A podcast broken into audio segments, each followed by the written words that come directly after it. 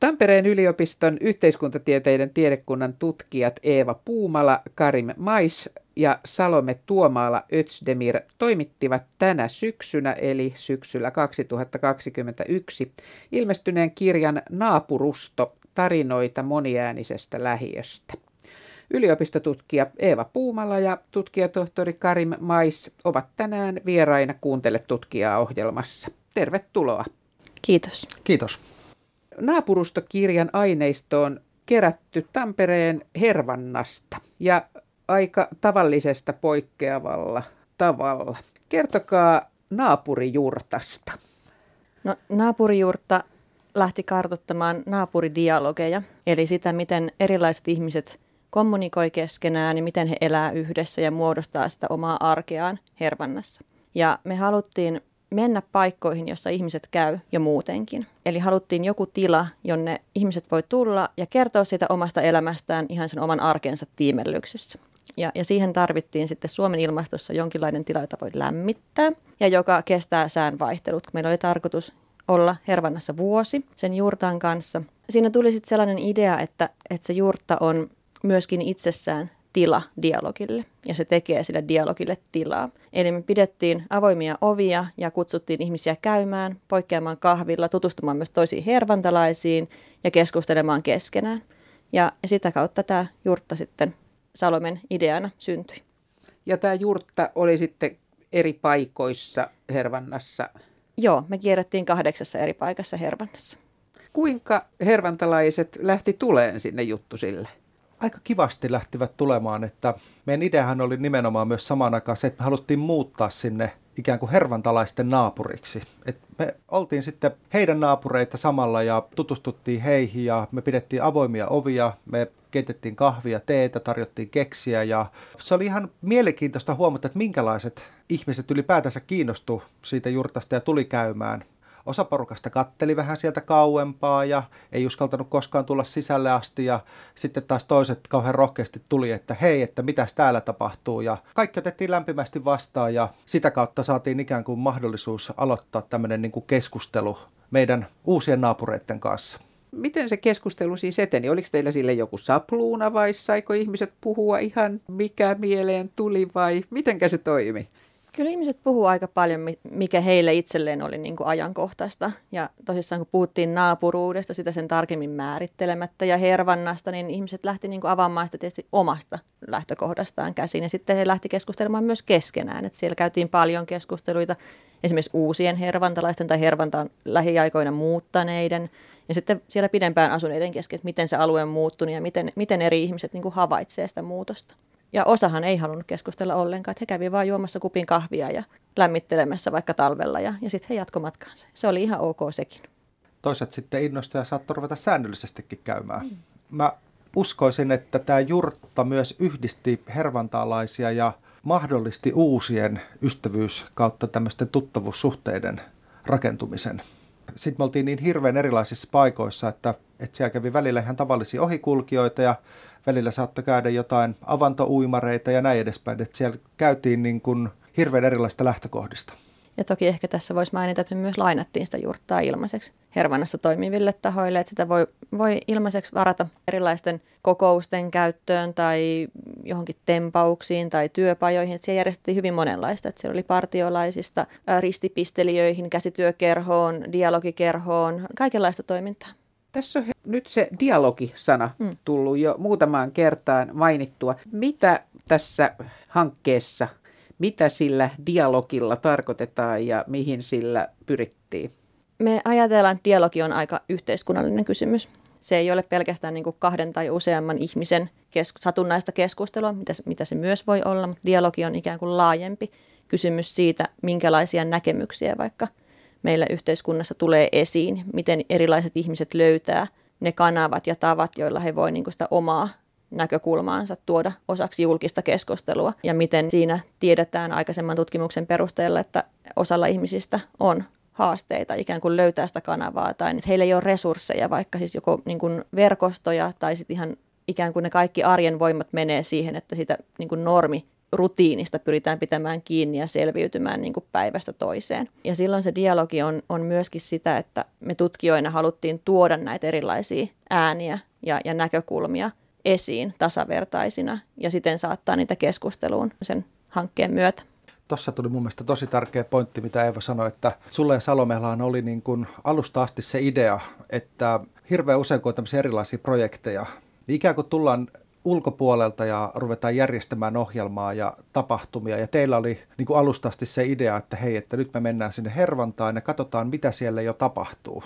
Ja mitä me voidaan oppia kaikesta siitä dialogista, kaikista niistä prosesseista, mitä siellä on jo käynnissä. Ja ikään kuin sitten katsoa, että voiko niitä käytäntöjä niin kuin hyödyntää laajemmin sitten erilaisissa muissa tilanteissa.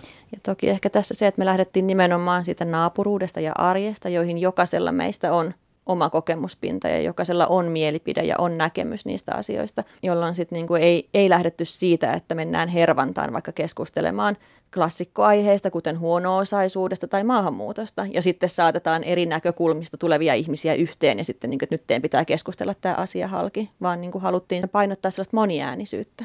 Että ihmisten näkökulmat voi olla ristiriidassa keskenään, ja niissä voi olla niin kuin vahvojakin eroja, mutta että miten se arki silti jollain tapaa siellä sujuu. Mitä tällä naapurustohankkeella haluttiin selvittää?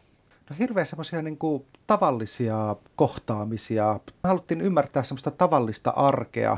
Meitä kiinnosti, että miten esimerkiksi ihmiset, joilla ei ole yhteistä kieltä, niin miten he pystyvät kommunikoimaan, miten he pystyvät ratkaisemaan erilaisia ristiriitoja, miten he solmi ystävyyssuhteita. Hirveän tämmöisiä, me haluttiin niin kuin jotenkin päästä sinne arkeen. Ja meitä nimenomaan kiinnosti päästä sinne arkeen tämmöisessä niin kuin kaupunkitilassa. Että me ei mitenkään niin kuin väheksytä mitään maaseutua tai, tai pienempiä kyliä, mutta että me lähdettiin jotenkin siitä liikkeelle, että, että yhä useampi ihminen ympäri maailman asuu kaupungeissa. Ja kaupungit on hirveän mielenkiintoisia paikkoja. Että mitä siellä tapahtuu? Mitä siellä arjen kohtaamisessa tapahtuu? Miten tervehditään aamulla tai illalla, kun joku tulee rapussa vastaan? Miten sovitaan pesutupavuoroista, miten sumplitaan joku talonyhtiön yhteiset talkoot, miten ne järjestetään, kenellä on grillikatoksen avain ja näin edespäin. Että tämmöiset mm. arjen ikään kuin kohtaamiset oli niin kuin siinä keskiössä. On ja me ajateltiin myös niin, että ne arjen kohtaamiset ja ne arjen rakenteet ja käytännöt kertoo meille jotain – niin kuin laajempaa meidän yhteiskunnasta. Eli, eli vaikka me tehtiin sitä tutkimusta Hervannassa ja hervantalaisten kertomuksia siinä kirjassa myös kuullaan, niin se kirja on ikään kuin laajempi puheenvuoro meidän yhteiskunnasta. Usein kun me puhutaan, me puhutaan nykyään paljon polarisaatiosta, me puhutaan eriarvoistumisesta, me puhutaan jakolinjoista, jotka kasvaa – jotka ikään kuin murentaa sitä ajatusta siitä, että Suomi, Suomi olisi jollakin tapaa yhdenmukainen tai homogeeninen yhteisö. Me nähdään, että me ollaan niin kuin luisumassa kohti jotakin epätoivottua tilaa. Tämä, tämä vaikutelma ainakin mulle helposti tulee, kun seuraa julkista keskustelua.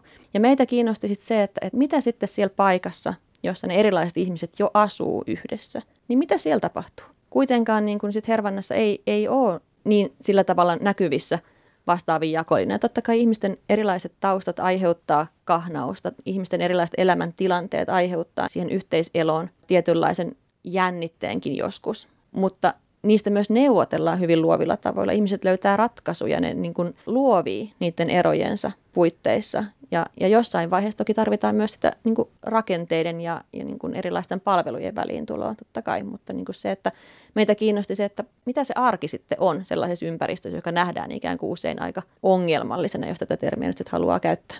Monestihan tehdään hirveän helposti se virhe, että kun puhutaan polarisaatiosta, niin sitten ikään kuin ruvetaan antamaan tilaa niille kahdelle vastapuolelle – ja itse asiassa tämä prosessi saattaa monesti kärjistää ja lisätä sitä polarisaatiota, kun tärkeintä olisi ehkä kuitenkin tuoda sitä erilaisuutta ja moniäänisyyttä esiin. Että huomataankin, että hei, että ei meillä välttämättä olekaan niin selkeästi näitä ikään kuin kahta vastakkaista näkökulmaa. Ja samaan aikaan sit sitä kautta pystyy myös huomaamaan, että nämä jakolinjat, mitkä monesti sit nousee vaikka laajempaan keskusteluun, niin siellä on hirveästi muitakin jakolinjoja – että otetaan nyt esi- esimerkiksi vaikka tämä maahanmuutto, niin siitähän nyt on puhuttu viimeiset vuodet aika runsaasti. Ja me ei myöskään haluta niin väheksyä, etteikö maahanmuuttokin aiheuttaisi kitkaa ja ettei se ikään kuin olisi semmoinen tärkeä kysymys, mistä keskusteltaisiin, mistä neuvoteltaisiin, mistä, jonka, jonka tiimolta ihmiset luovii siellä arjessa. Mutta siellä on hirveästi muitakin asioita. Että se maahanmuuttokysymys, vaikka siitä nyt on puhuttu paljon, niin siellä on siis eroja siitä, että kuka asuu omistusasunnossa, kuka asuu vuokratalossa, kuka haluaa pitää kotieläimiä talossa, kuka ei kestä koiran haukkumista, kuka haluaa kuunnella musiikkia kovalla, kuka ei kestä ääniä, kuka haluaa elää yöllä, kuka haluaa elää aamulla, jne ja jne. Kenellä ei ole lapsia ja häiritsee, että lapset leikkii. Toisesta on kiva, kun ei ole lapsia ja lapset leikkii ja näin edespäin. Siis sitä, se kirjo on aika monimuotoinen.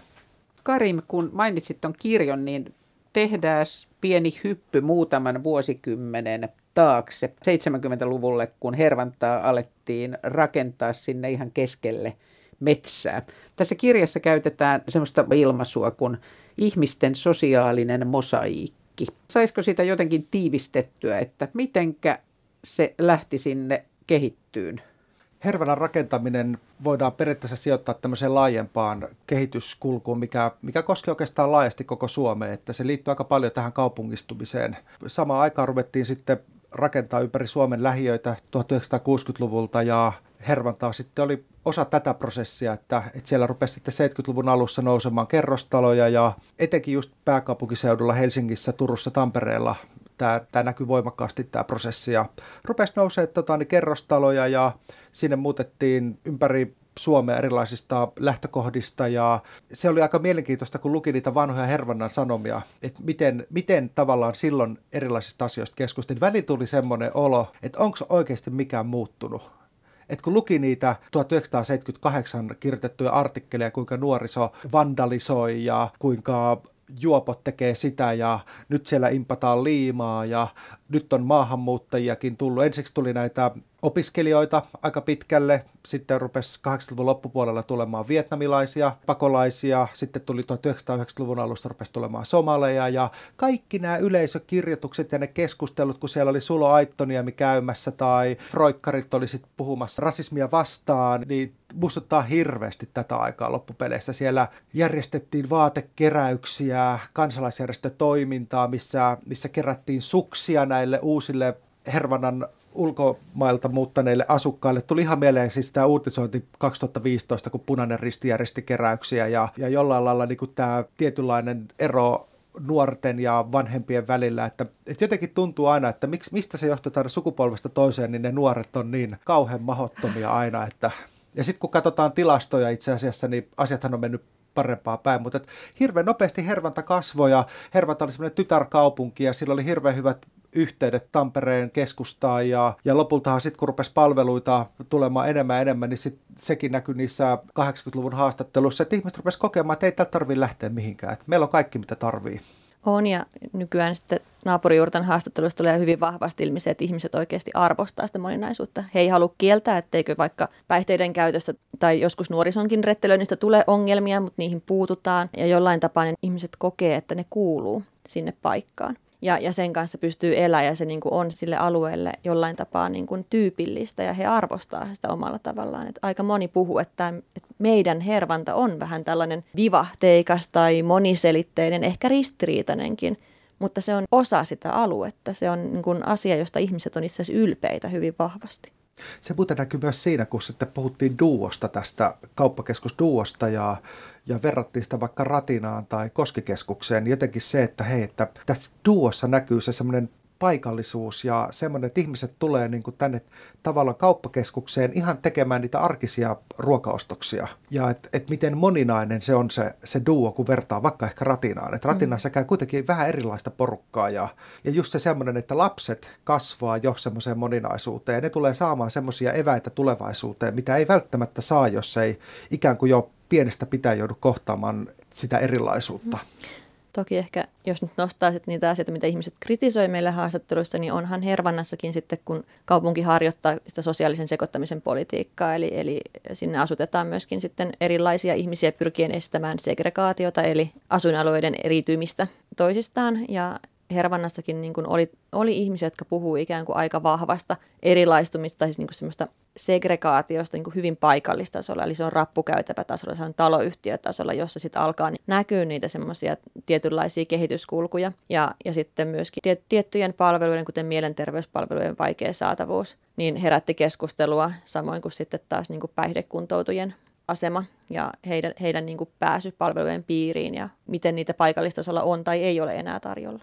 Pakko just se, että just tämä tämmöinen niin omistusasuminen ja vuokra-asuminen esimerkiksi, niin se herätti esimerkiksi sellaista keskustelua, että kun haluttiin rakentaa yhteisöllisyyttä siinä kerrostalossa, talon yhtiössä, niin just tämmöiset, kun ne ei ollut omistusasuntoja ja ne oli vuokra-asuntoja, niin sinne tuli ihmisiä, asu vähän aikaa, lähti pois. Sinne ei koskaan päästy syntymään semmoista tietynlaista yhteisöllisyyttä, että ihmiset, joilla oli esimerkiksi omistusasunto, saattoi valittaa, että kun ei tiedä, ketä muita täällä asuu. Tässä Kuuntele tutkijaa ohjelmassa puhutaan kirjasta Naapurusto, tarinoita moniäänisestä lähiöstä. Kirjan toimittajista täällä vieraina ovat Karim Mais ja Eeva Puumala. Tämän kirjan aineisto kerättiin Hervannassa ja kirjassa sanotaankin, että nämä on tarinoita, ei totuus Hervannasta.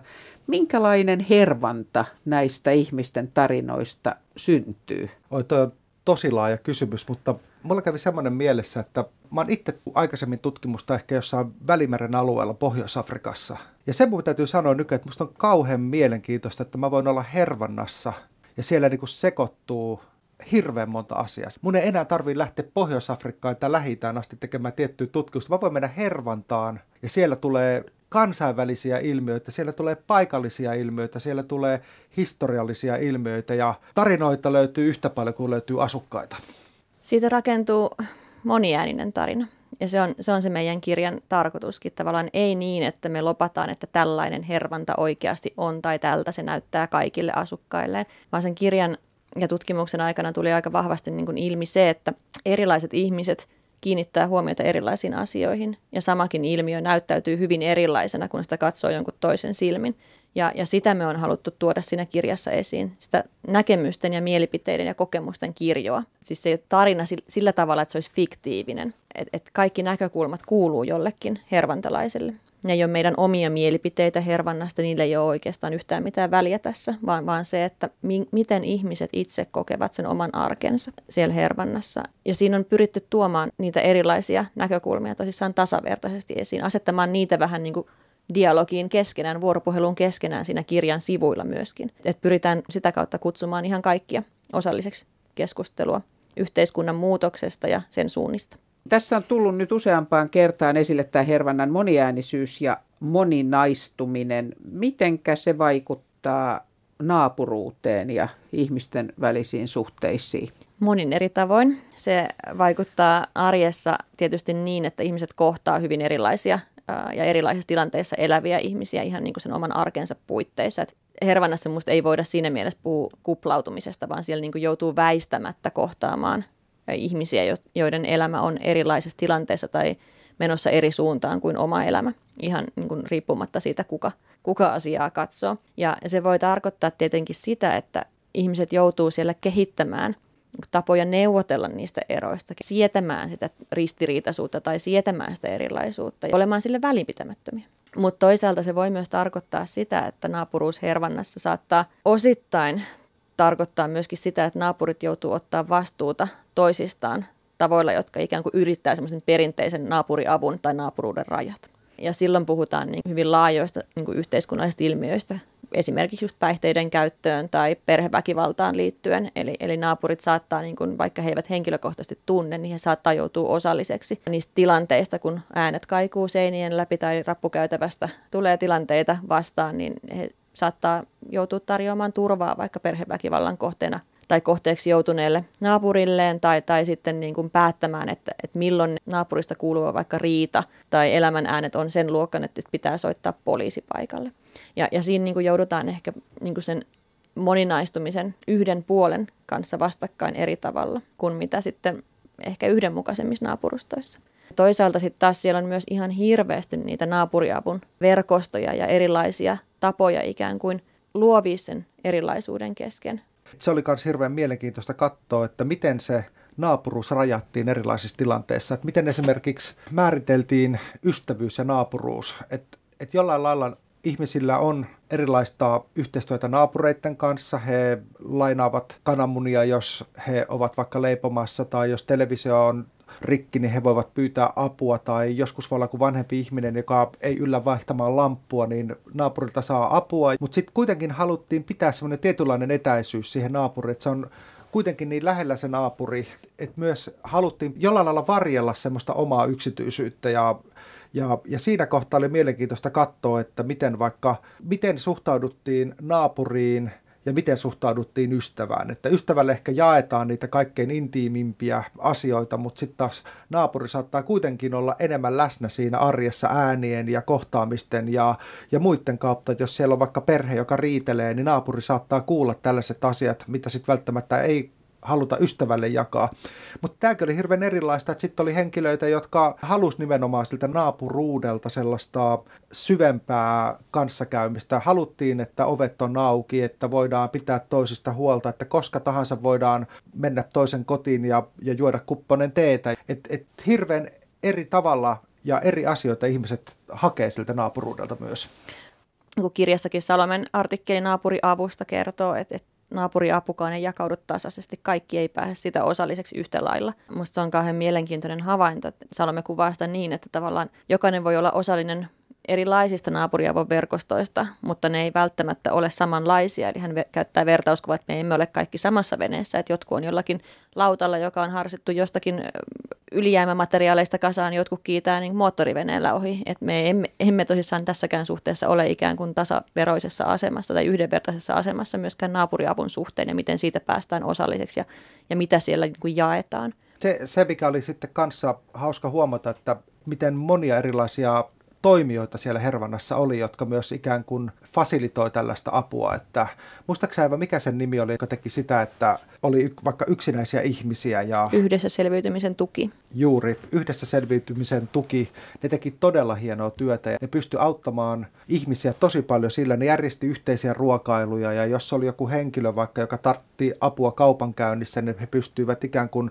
mahdollistamaan jonkun toisen henkilön, jolla oli aikaa vaikka käydä kaupassa tälle toiselle henkilölle ja sitä kautta yhdistää ihmiset. Siellä tapahtuu siis hirveästi asioita, siellä tapahtuu organisoidusti ja siellä tapahtuu ihan siinä arjessa. Ja mikä oli minusta kauhean kiinnostava havainto, meidän aineisto ei ole riittävän laaja, että sitä voisi yleistää, mutta esimerkiksi oli yllättävääkin huomata, miten venäjänkieliset henkilöt kertoo siitä, että, että, että he ei ole niin kuin päässeet osalliseksi nimenomaan näistä naapuriapuverkostoista. Ja he selitti sen niin, että naapuriapu ei kuulu suomalaiseen kulttuuriin.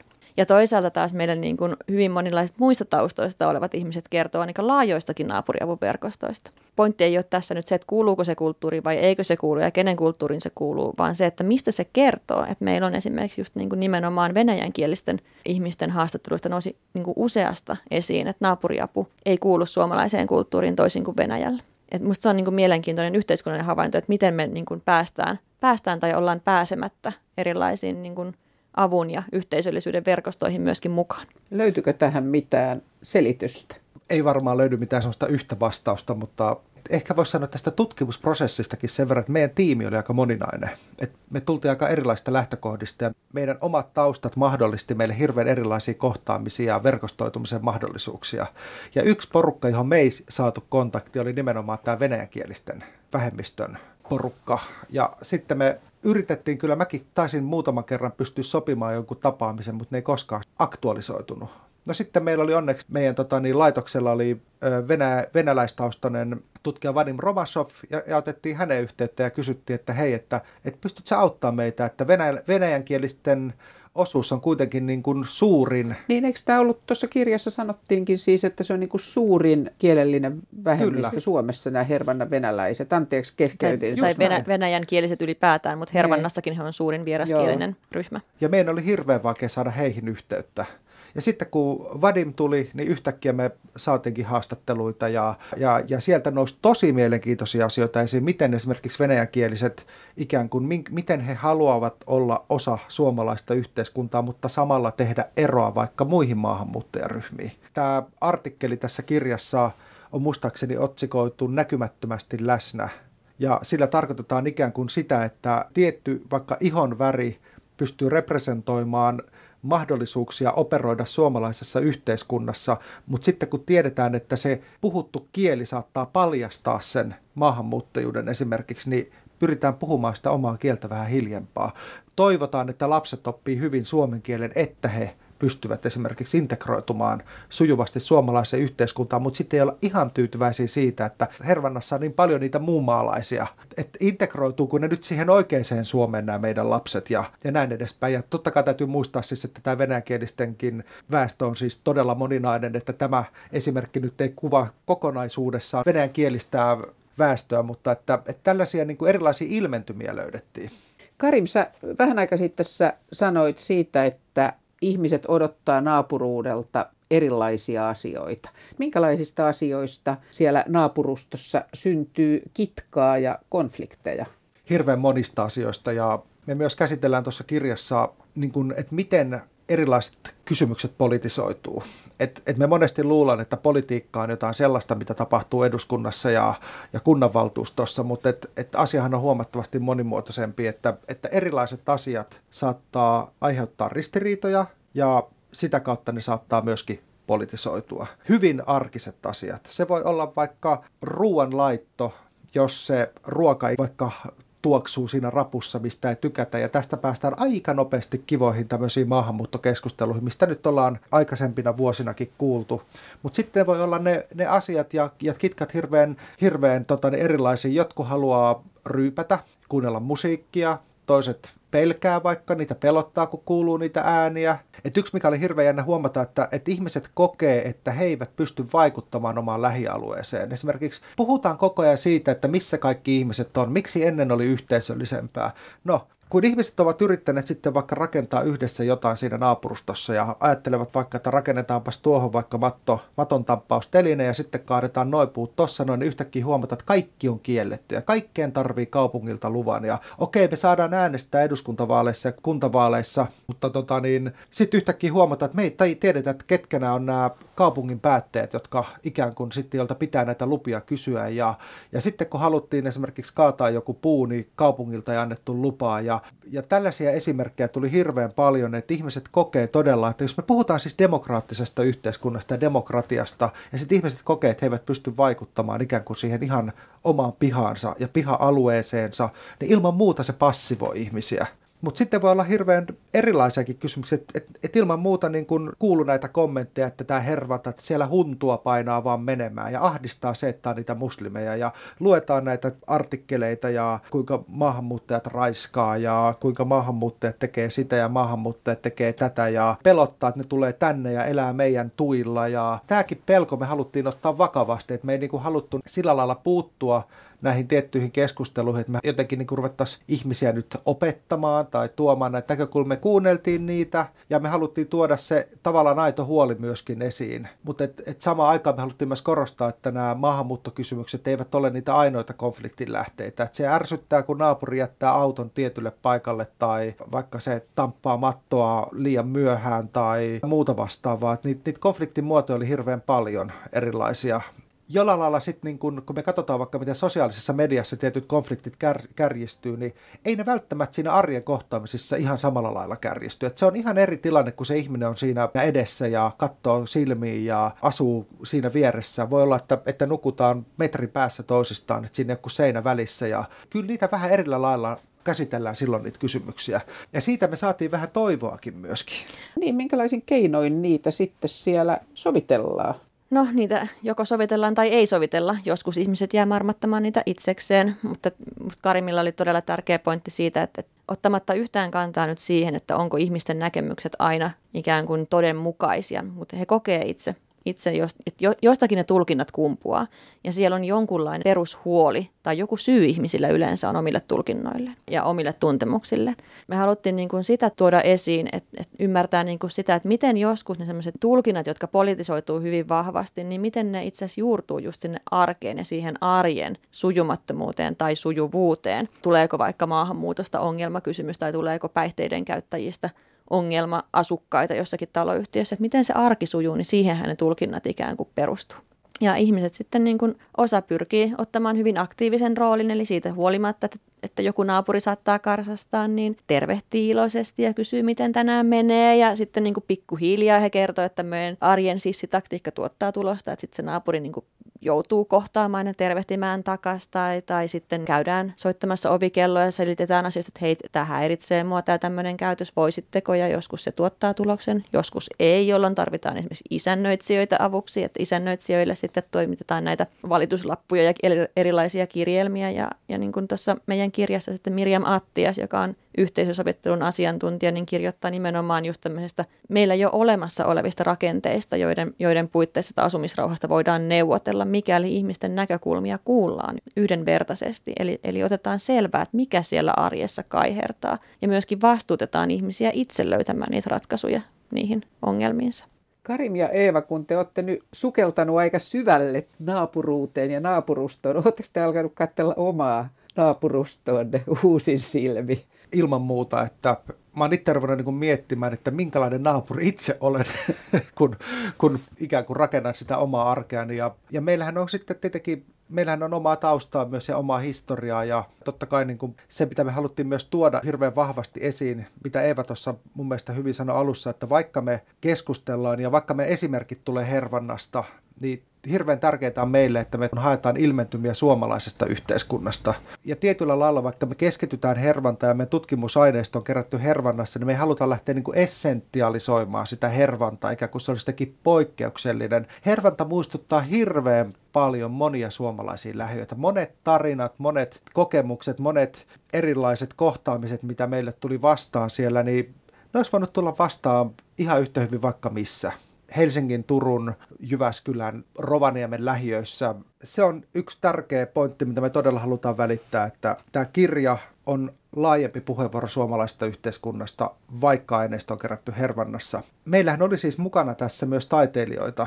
Me ikään kuin pyrittiin tieteen ja taiteen keinoin keräämään sitä materiaalia ja herkistymään niille erilaisille yhteiskunnallisille virikkeille paremmin ilman, että me oltiin vain muutama tutkija, jotka pyörittiin siellä, tehtiin etnografista tutkia, tutkimusta. Että, ja tämä koko jurttahan oli itsessään taideteos, kiertävä taideteos, joka kiersi siellä paikasta toiseen. Ja, ja sitten me mietittiin, että miten me pystytään niin kuin välittämään tätä tunnelmaa parhaiten. Ja meillä oli siis tässä muun muassa äh, yhteisötaiteilijat Anne Savitie ja Halid Imran, kun järjestettiin erilaisia yhteisötaidetapahtumia. Maalattiin muun muassa Hervannan vesitornia, tehtiin maalaus yhdessä nuorten kanssa tuonne Duon yläkertaan ja mietittiin, että miten me pystyttäisiin saamaan näitä ääniä ja maisemia. Tuoksuja ja hajuja me ei saatu, mutta sitten tuli tämä ajatus, että, että tämmöisen niin kuin lisätyn todellisuuden kautta saataisiin ikään kuin myös sitten ihmisille vähän niin kuin liikkuvaa kuvaa mukaan siihen kokemukseen. Ja sitä kautta sitten tässä kirjassa on myös tosissaan tämä lisätty todellisuus Arilynin kautta. Jokainen pystyy omalla kännykällään sitten lataamaan sieltä myös, liikkuvaa kuvaa ja ääntä. Kuten Karim tuosta toi esiin, niin meidän tarkoitus on kutsua ylipäätään ihmisiä osaksi tätä keskustelua. Puhuttiin aiemmin siitä, miten kirja on tarinoita moniäänisestä lähiöstä. Ja me ajatellaan, että kellään ei ole etuoikeutta kertoa suomalaisen yhteiskunnan tarinaa, mikä se on ja miten se pitää kertoa tai minkälaiset asiat tulee siinä olennaiseksi, vaan nimenomaan just näiden Anne Savitien kuvakertomusten ja Halid Imranin tekemien lisätyn todellisuuden elementtien pohjalta halutaan kutsua ihan kaikenlaisia ihmisiä osaksi keskustelua yhteiskunnan muutoksesta, nykytilasta ja tulevaisuudesta mitä tästä naapurustosta saatu tieto meille niin kuin nyt laajemmin antaa? Voiko siitä olla hyötyä vaikka kaupunkikehittämisessä? Näin me haluttaisiin ainakin ajatella. Karin viittasi tuohon toiveikkuuteen äsken puheenvuorossaan, niin jos siihen palaan, niin mikä meille antaa toivoa niiden kaikkien erilaisten pienten hiertymien ja konfliktien ja, ja niin kuin vastakkainasetteluiden tässä keskustelussa, niin, niin tota, oli se havainto, että kun me kysyttiin ihmisiltä, että minkälainen teidän ihanne naapurusto olisi ja mitä siellä tapahtuisi, niin ihmiset kuvaa hyvin samankaltaisen ympäristön. He haluaa omaa rauhaa, mutta he haluaa paikan myös, missä he voi kohdata muita. He haluaa naapureista sillä tavalla turvaa, että vaikka ei tupata, niin tarvittaessa voi kääntyä puoleen. He niin kuin haluaa, että, että siellä on niin kuin peruspalvelut lähellä ja että heillä on pääsy niihin peruspalveluihin. Eli se tietynlainen arkinen utopia siitä, mitä on hyvä arki ja minkälainen on hyvä ympäristö, niin on erilaisilla ihmisillä taustasta riippumatta yllättävän samankaltainen. Tämä ajatus kuulostaa tosi naivilta, koska näin ei Hervannassa ole. tällä hetkellä. Kuten me on puhuttu, niin siellä on myös monenlaisia ristiriitoja. Mutta me ajatellaan, että ajatus on myös niin kuin nyt sitten vastapaino sille puheelle kaikesta tästä polarisaatiosta, eriarvostumisesta, jakautumisesta ja muusta ja palauttaa sen vastuun sitten sinne kaupunkisuunnitteluun ja politiikan tekoon eri tasoilla. Eli jos ihmisillä on jonkinlainen jaettu käsitys siitä, mitä se hyvä arki ja hyvä naapurusto on ja pitää sisällään, niin silloin on mahdollista myös kehittää sellaisia toimenpiteitä, joilla sitä kohti pyritään. Ja se, että niistä toimenpiteistä luultavasti tulee aika vahvaakin erimielisyyttä, niin sitä kautta taas pitää vaalia sitä moniäänisyyttä ja sitä, että ne erilaisten ihmisten ja asukkaiden näkemykset tulee yhdenvertaisesti kuuluiksi ja esiin. Kiitokset Teeva Puumala ja Karim Mais. Tämä oli Radio Moreenin Kuuntele tutkijaa ohjelma. Minä olen Pia Sivunen.